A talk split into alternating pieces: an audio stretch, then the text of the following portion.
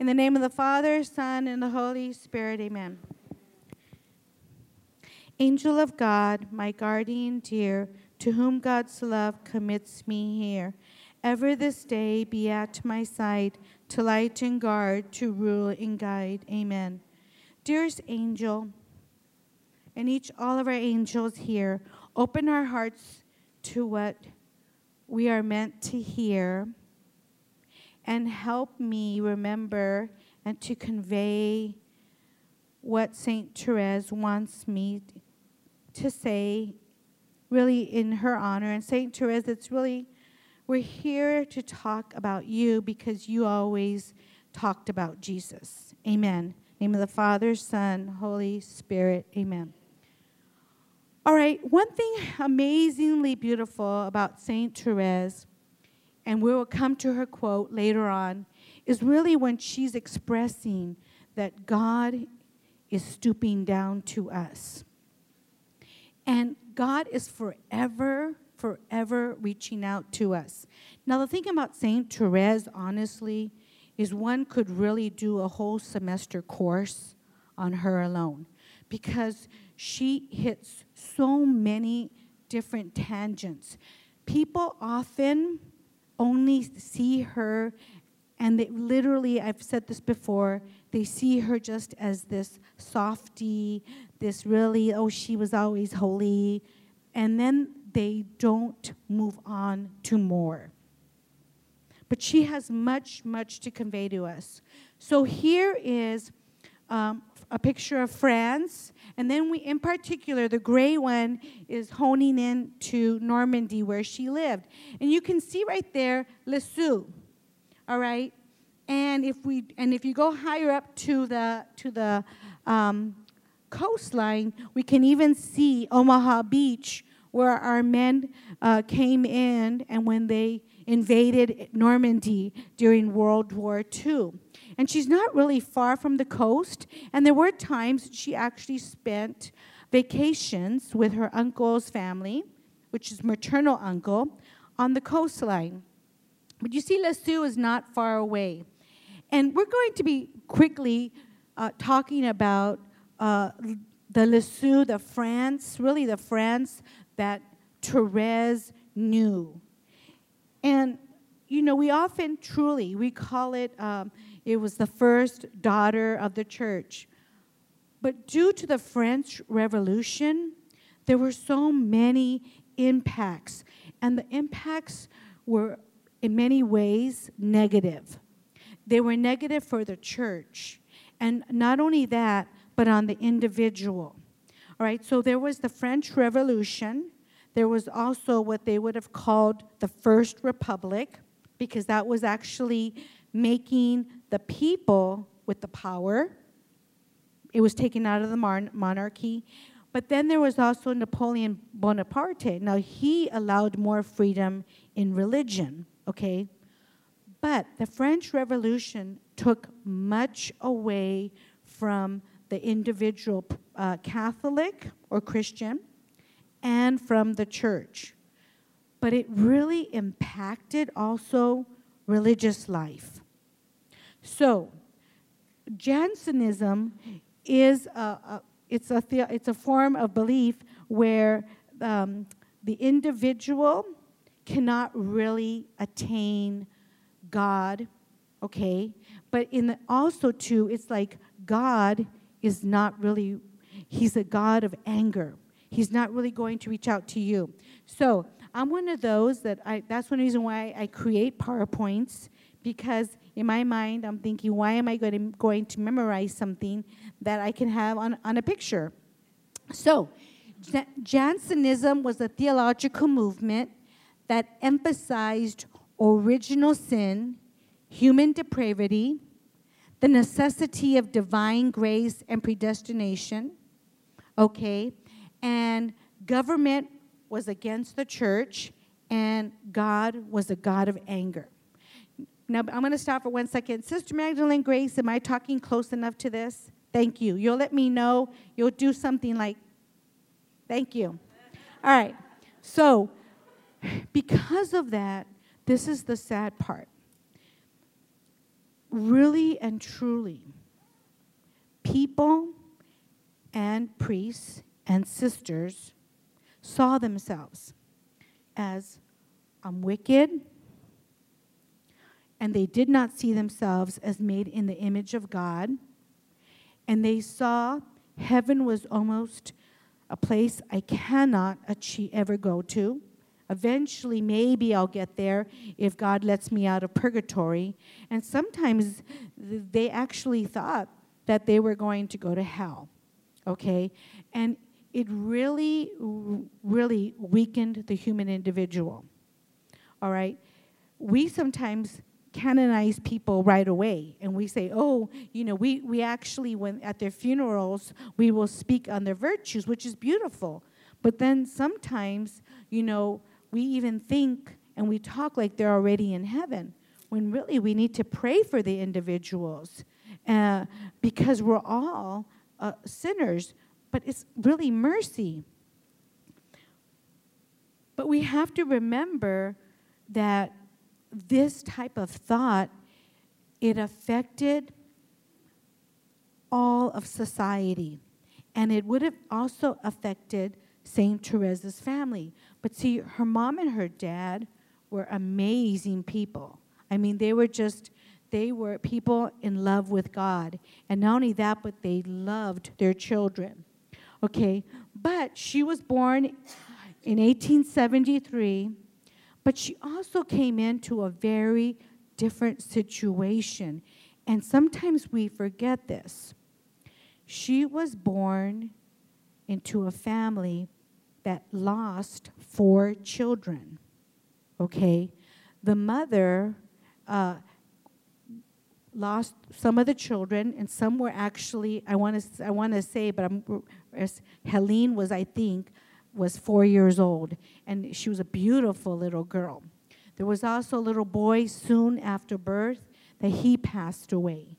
And so there was in St. Teresa's family a certain sadness that and they didn't do it on purpose. You know, many times there are situations in our family that the person or the situation is evil. But there's also a brokenness to us in our families that we don't do on purpose, but it exists. So there was a, even though they loved God, there was a certain sense of sadness because they had lost so many children. St. Therese, in fact, her mom actually was surprised that she was a girl. She thought she was supposed to be a boy because she said, in the womb, out of all, all the children, she was the most like powerful, like she'd get a good elbow in, in, in the womb. And she thought Therese was going to be a boy but she wasn't a mighty little girl. Okay, but backer, backer, I'm so sorry. So you see right away, I, I just skipped by accident. On August 28th, they lost, they lost um, her mother. She's only four years old. If you were here last year, you heard me speak how this uh, impacted St. Therese like you wouldn't believe. But of course, a four year old is not going to know this. Okay? So already there had been that sense of, of loss because of the children who had died, but now her mother dies. And psychologists know that now that she suffered a sense of abandonment because her mother, she lost her mother at four years of age. She was not aware of it, the family wasn't aware of the pain. And then you can see in the corner, up there in the corner, is her sister Pauline. And we know from the story of a soul that Pauline had become her second mother. And she had become very attached to her mother, uh, to Pauline. Now, Pauline, on her side, didn't do this on purpose. Pauline, you know, decides, I'm going to enter Carmel, I'm going to be a sister. Well, she thought, I'm not going to tell Therese. And we really don't know. We know much, much of the family because they shared it. And actually, it's, you know, it's in the canonical books. And also, too, what's great is if you ever go, just Google the Carmel of St. Therese Lisieux, and you can spend days, weeks on the material that they have posted. But we, ne- we don't know why Agnes, and that's what that she ends up being Mother Agnes. Um, I'm going to use her, their names interchangeably. Pauline, it will become Mother Agnes. We don't know why Pauline chose not to tell Therese. But Therese ends up hearing, they were talking, and she ends up hearing that Pauline's going to enter. It literally broke her heart. It was, it was actually the person that she had clung to after her own mom died, and now she's in the convent. She, and to even prove it, she, when they would go visit the cloister and they would see her through the grill, eventually, after the visit, she would just end up like in this amazing amount of tears. And of course, she was very sensitive, and her family would even, you know, just see her as overly sensitive. But the sensitive part had kicked in with her mother's death, and now it's even more with Pauline's entrance. Now, here's her words right there, and this is how she felt. She said that she went to a visit in, uh, to visit her in the convent. But Pauline was trying to be, you know, you only, I'll be honest with you, I know the experience. In the convent, we only have, we have more.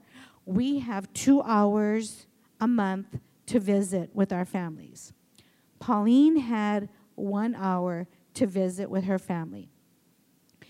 And you, and you know in your heart, I don't have long. I've got to talk to kind of everyone. And you want to say, you know, how are you? Like my own brother, how are you doing, Raymond? How are you doing, Art? And you want to embrace them all. Well, Pauline would do that, but Therese, just being a little girl, she just felt like abandoned. And her own words were, Pauline is lost to me. And eventually, what happens is her uncle Isidore and his family took, took the girls away for, um, to the coastline for a vacation. Uncle Isidore, he didn't mean to. He's actually the baby brother of Therese's mom. And he doesn't mean to, but he starts talking to her about, about her mother. Therese begins to cry during, during their sharing. And Uncle Isidore even looked at her and he said, Oh, Therese, you're just so overly sensitive. She went home to their chateau, and Uncle Isidore went into the town, and she ended up, she ended up uh, severely like shaking and convulsing, okay? The aunt is beside herself because her aunt can't figure out what's wrong with her. Uh, they take her home to uh, Lisieux, and she only worsens. She begins to bang her head against walls. She's crying fervorously. She even sees like monsters. You know, in the story of a soul, she says it's the devil. Well, we know that the devil, in many ways, he, he gets his foot into every stronghold. But this was really not the devil. This was really a psychological manifestation of abandonment. And so she was literally, you know, uh, beside herself. And the doctors, of course, in that time, they didn't know what was wrong with her. And they told the dad, We don't know what's wrong with her. Okay. Pauline hears about her in the convent, and she has all the sisters praying. And they even offer novena to our to Our Lady of Victory.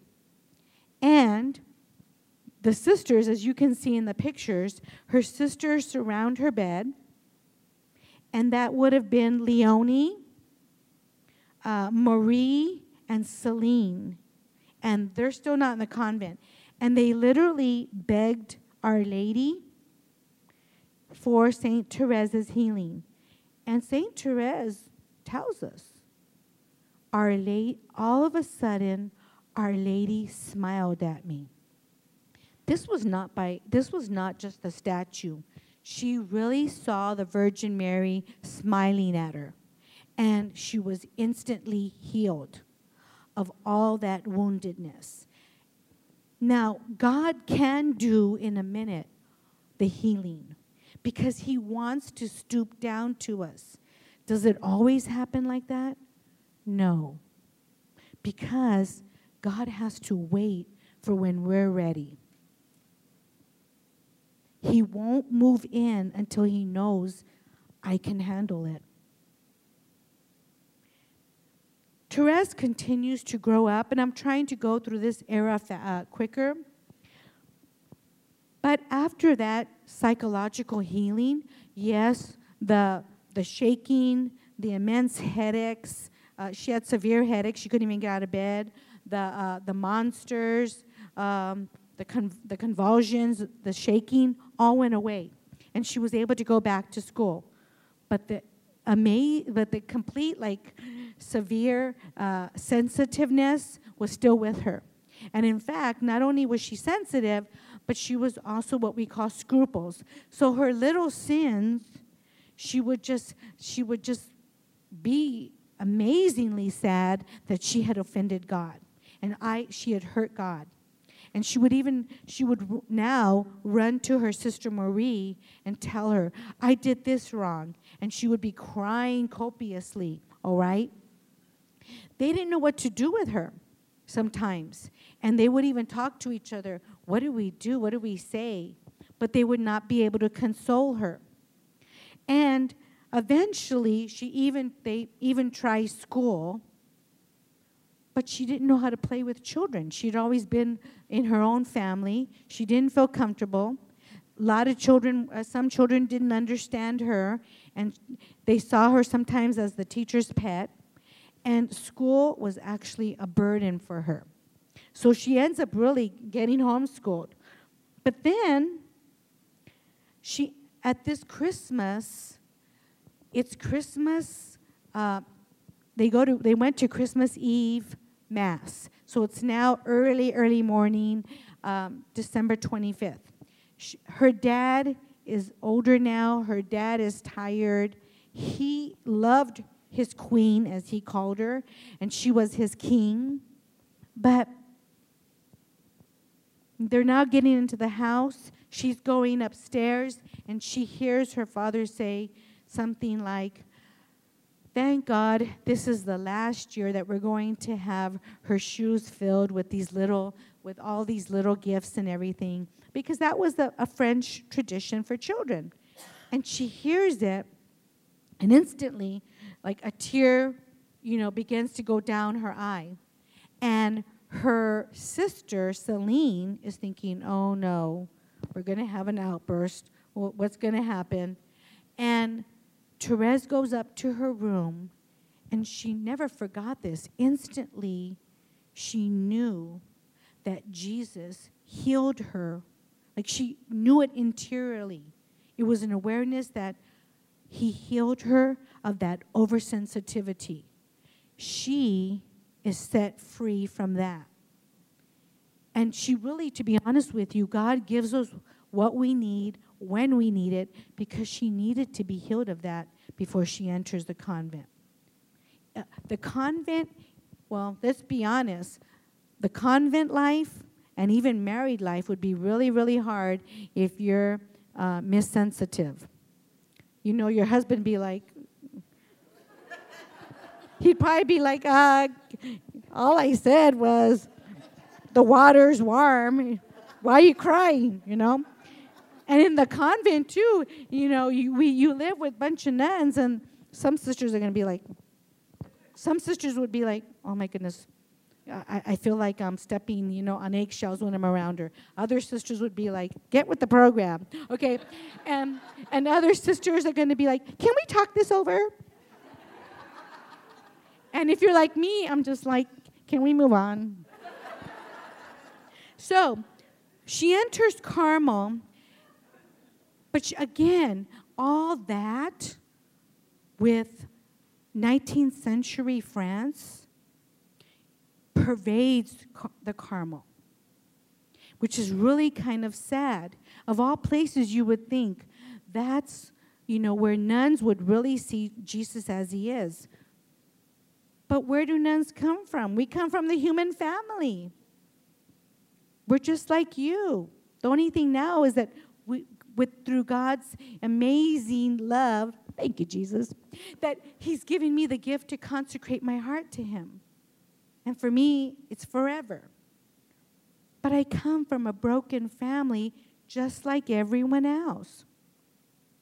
So, this Carmel, many of the sisters actually, truly lived in the fear of a God of anger and that He judged me.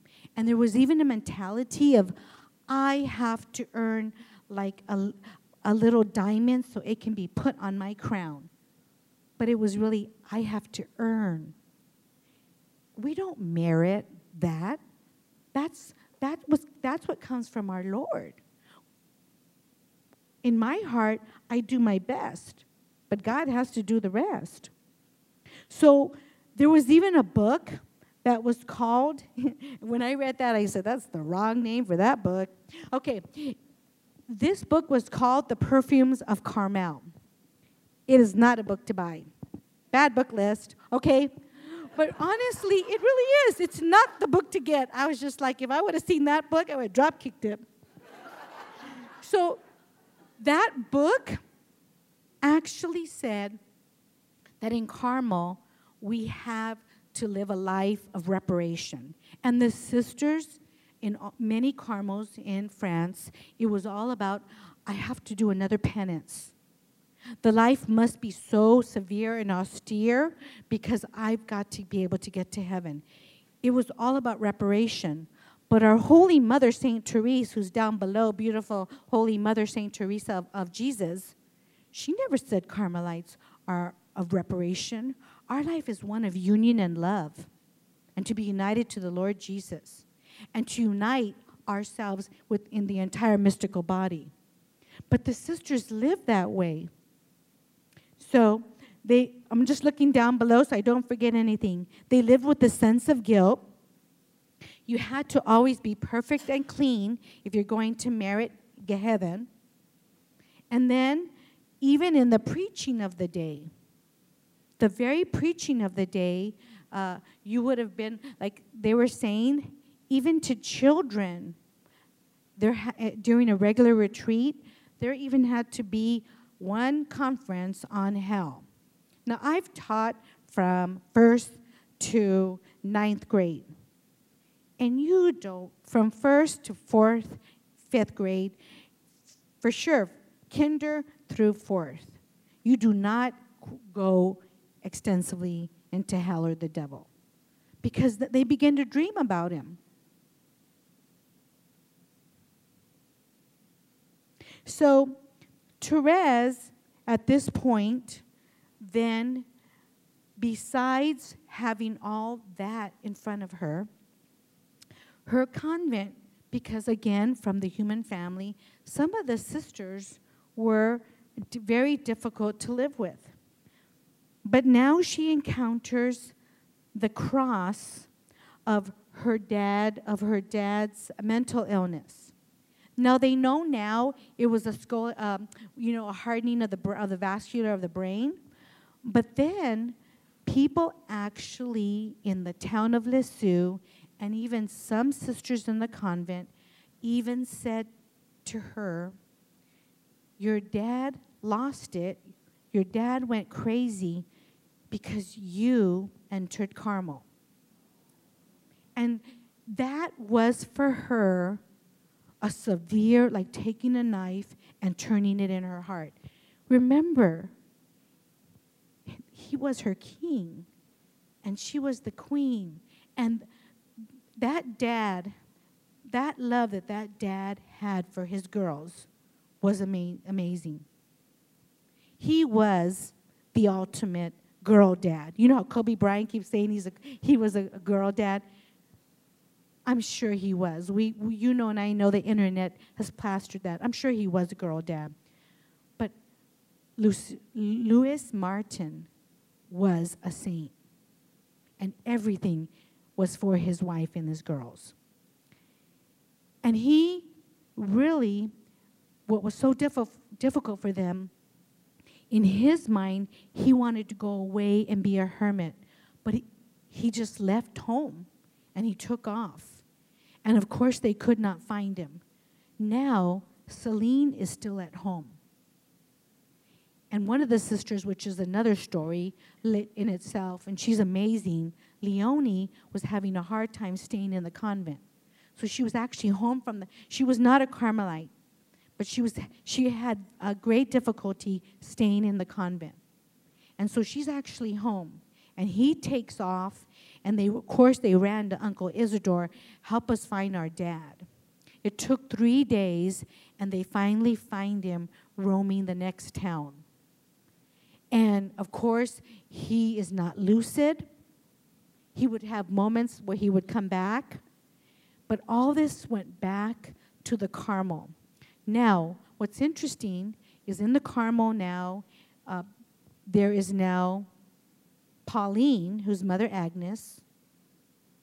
The second sister is now there, Marie, Marie, um, and she, um, Marie, and she is sister uh, Marie, and Therese is there, and she's sister Therese. And so Therese wrote this I did not foresee then the trial awaiting us. Our beloved Father would drink so deeply of such a bitter chalice. Words cannot express our grief, nor shall I attempt to describe it here. And everyone, she actually, uh, people who study handwriting, uh, have said she was so traumatized at this time that her handwriting even shows it in all her letters. So, how is she doing in all of this? She's affected by the fear of Carmel, her dad's own cross. She begins to realize, still though, that she wants to love God amazingly. She wants to love Him like he's never been loved before. Again, but why was it so difficult? Believe it or not, but as I told you, even many of the priests would, would preach that way. And one priest, during uh, his homily, during a retreat, these were his exact words No one knows whether God hates them before the throne of God.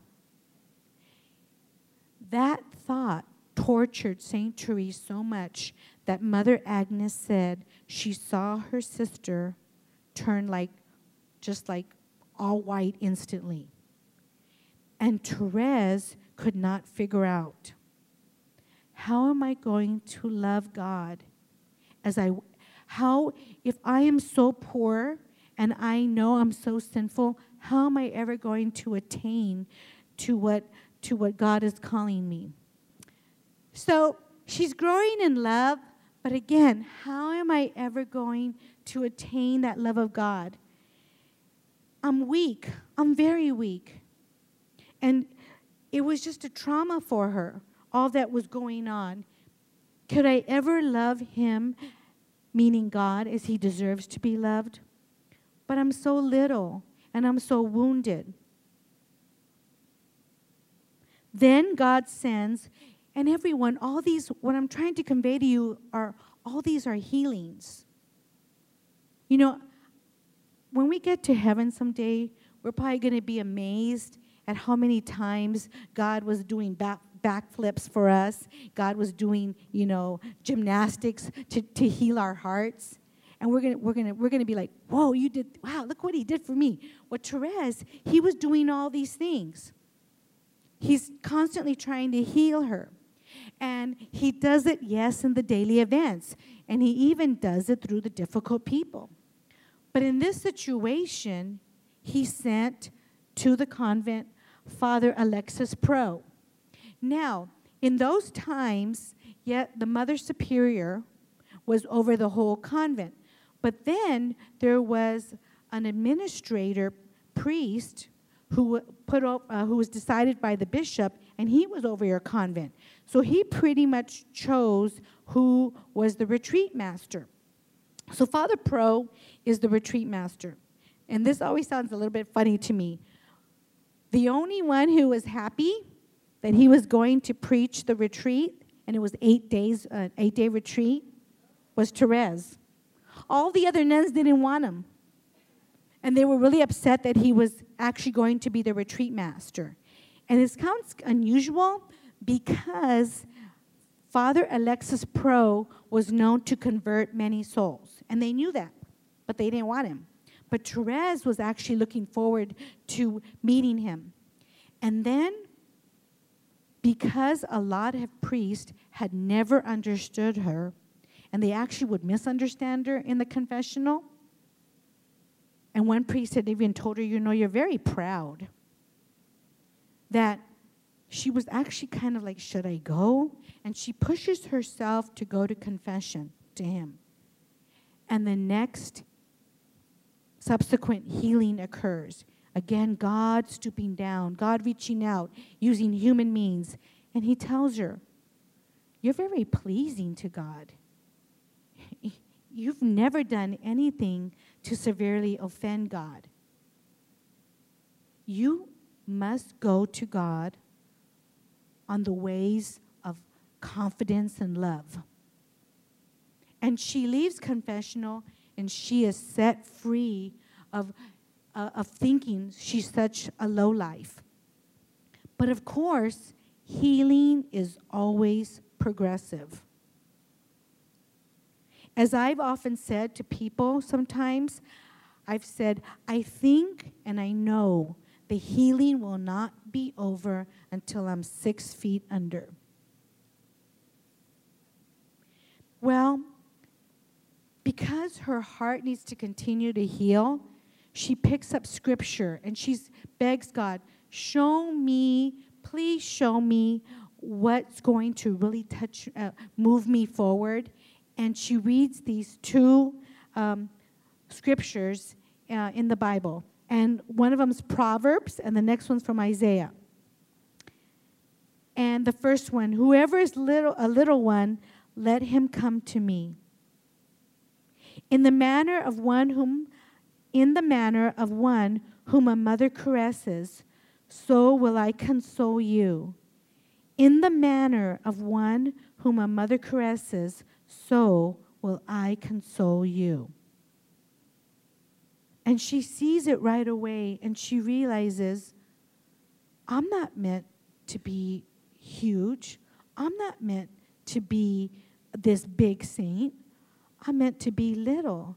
And my littleness is accepting my sins, which she calls her poverty and her weakness. And she says, I've got to go along the means of accepting that. So when I go to God, I go to God with nothing. I actually go with empty hands.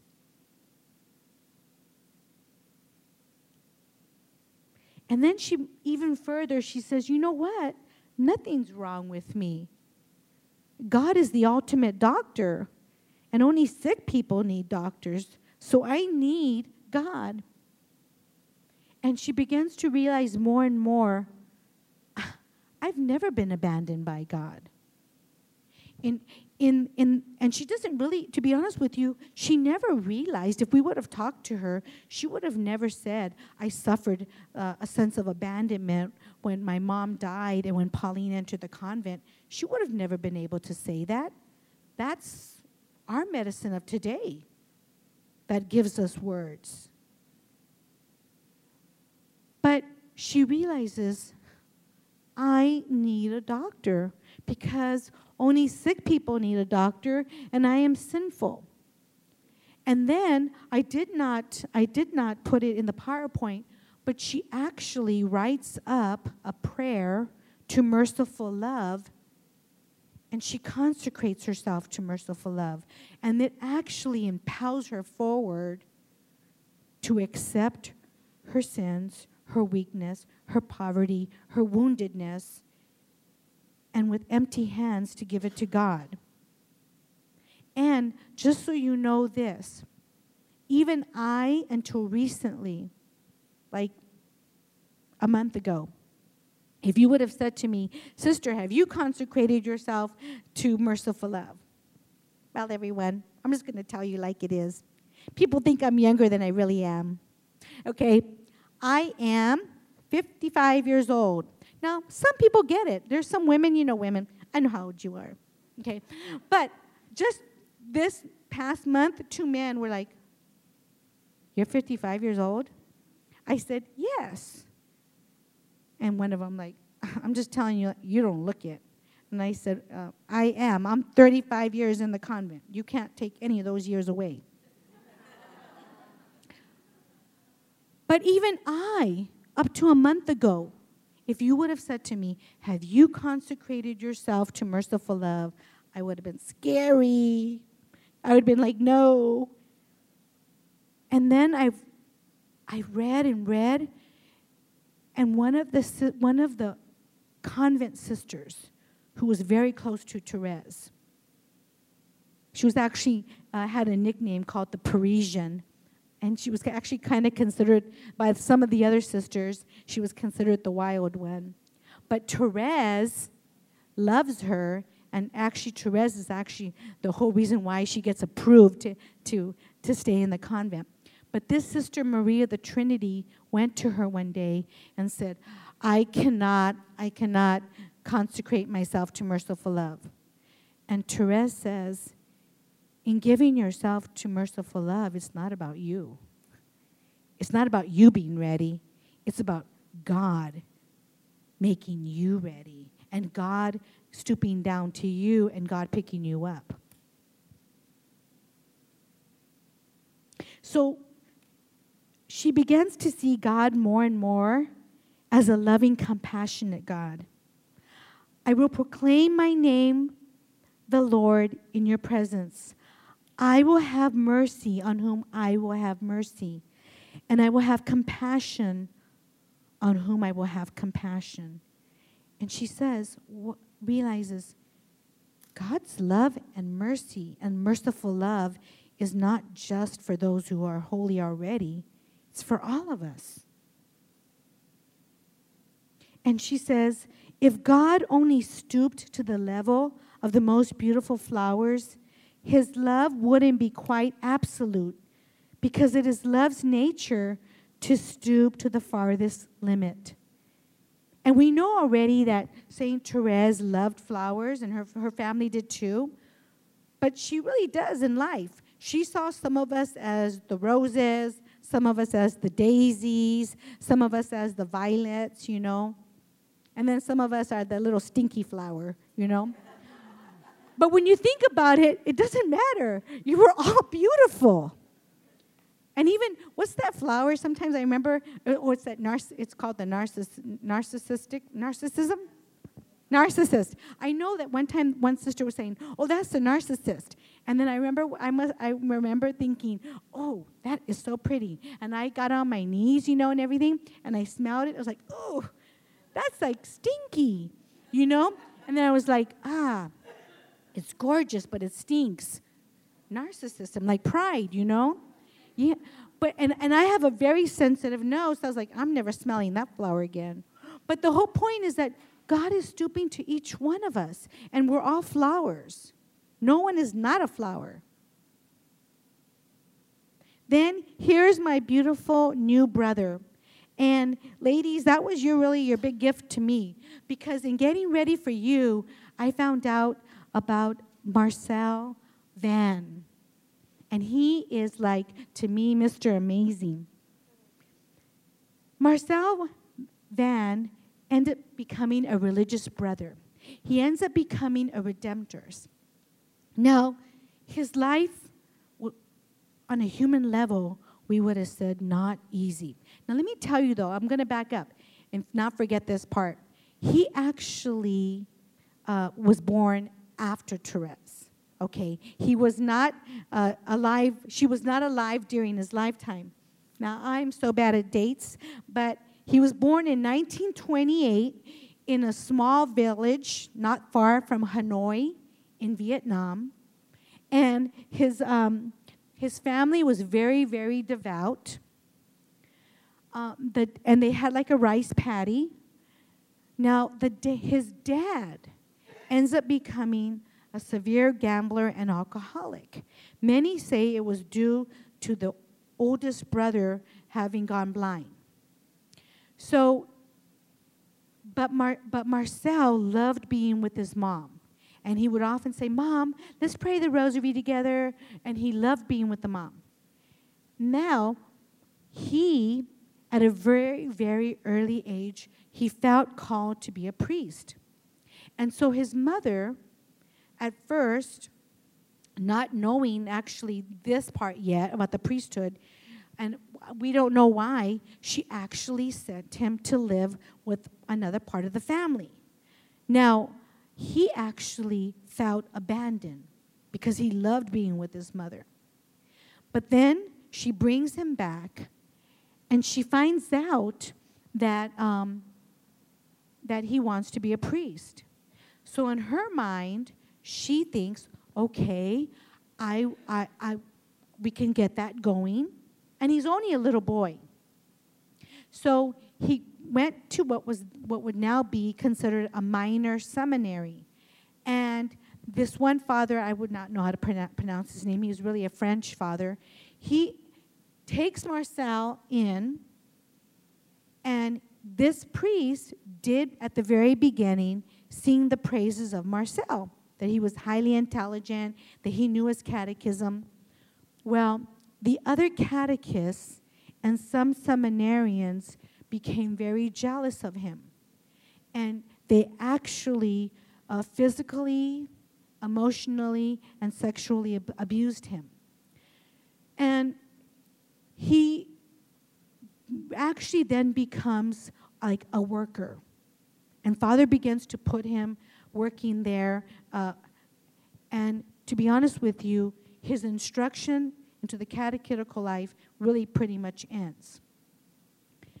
He still loves God and he still continues to desire the priesthood. But then at a certain point, he cannot take it anymore. So he runs away and he actually ran home again. But you know, his mom and dad, they don't know. And when he ran home, he actually sees that two, um, two like, I'm not sure if it was tsunamis or, or but the farm, the rice paddies, have actually been totally destroyed. And the dad is still drinking. And so the mother, in her heart, what does she do? And this is sometimes that we don't understand God's ways. The mother, thinking she was doing what was best, sends him back to the seminary. So he's again in, he's again in the seminary life. I have one minute to go. And what does he do? He runs away. And he ran away to the city, and he actually was a little beggar boy. But then he lived in severe fear of exploitation and being used because he would just beg for food.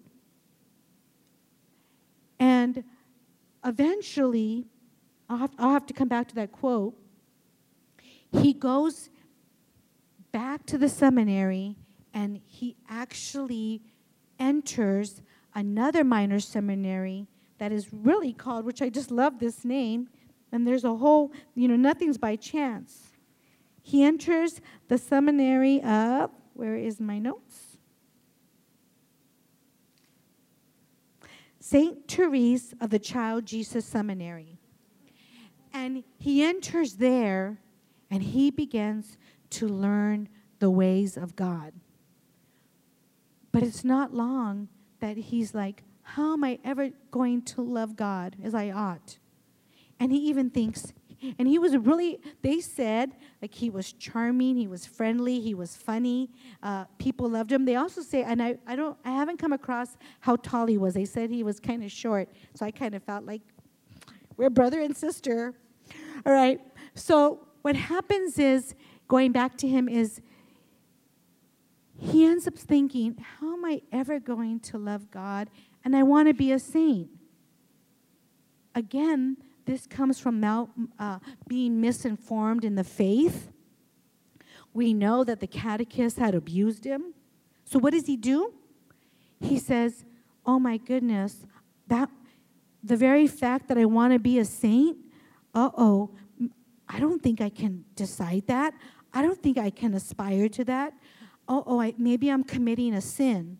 And he actually thought Am I, am I being prideful? Am I committing the sin of pride to want to be a saint? So then he, he decides this I'm going to pray to the Blessed Mother whom I love. And he went in front of a statue. He took three books that he had just picked. And one of them is Story of the Soul. And he actually hoped that that wouldn't be the book. And he goes in front of Our Lady and they said he was just a very delightful person. And he went to the statue and he says, Blessed Mother, there are three books in front of me, and I want to learn how to be a saint. Pick the book that you want. I'm going to close my eyes and you reveal it to me. And then he even closed his eyes and he kind of went like this and he mixed up all the books. And he said, oh, The book I put my hand on, Blessed Mother, is the book that you want me to read. And he opens his eyes and it's on Story of a Soul.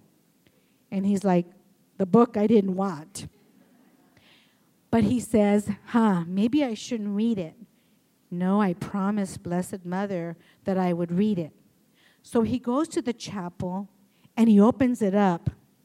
And that's when he finds these words Just as the sun shines at the same time on the cedars and on every little flower, as if it were the only one on earth, so does our Lord take care of every soul as if there were no other soul like it. It doesn't matter whether I'm a rose, a lily, a daisy. Uh, how do we say that again? A, nar- a, narciss- a narcissist?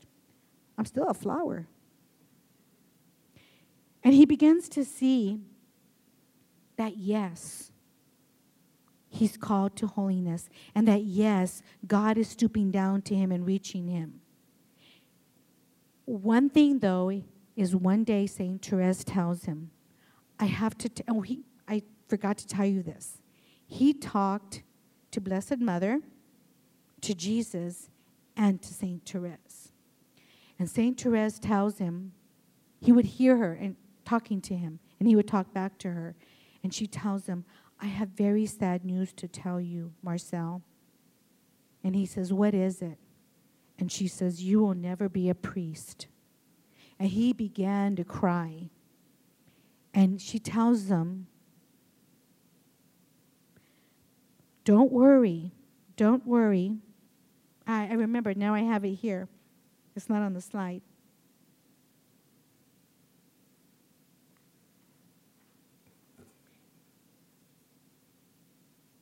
Dear little brother, God is our beloved Father.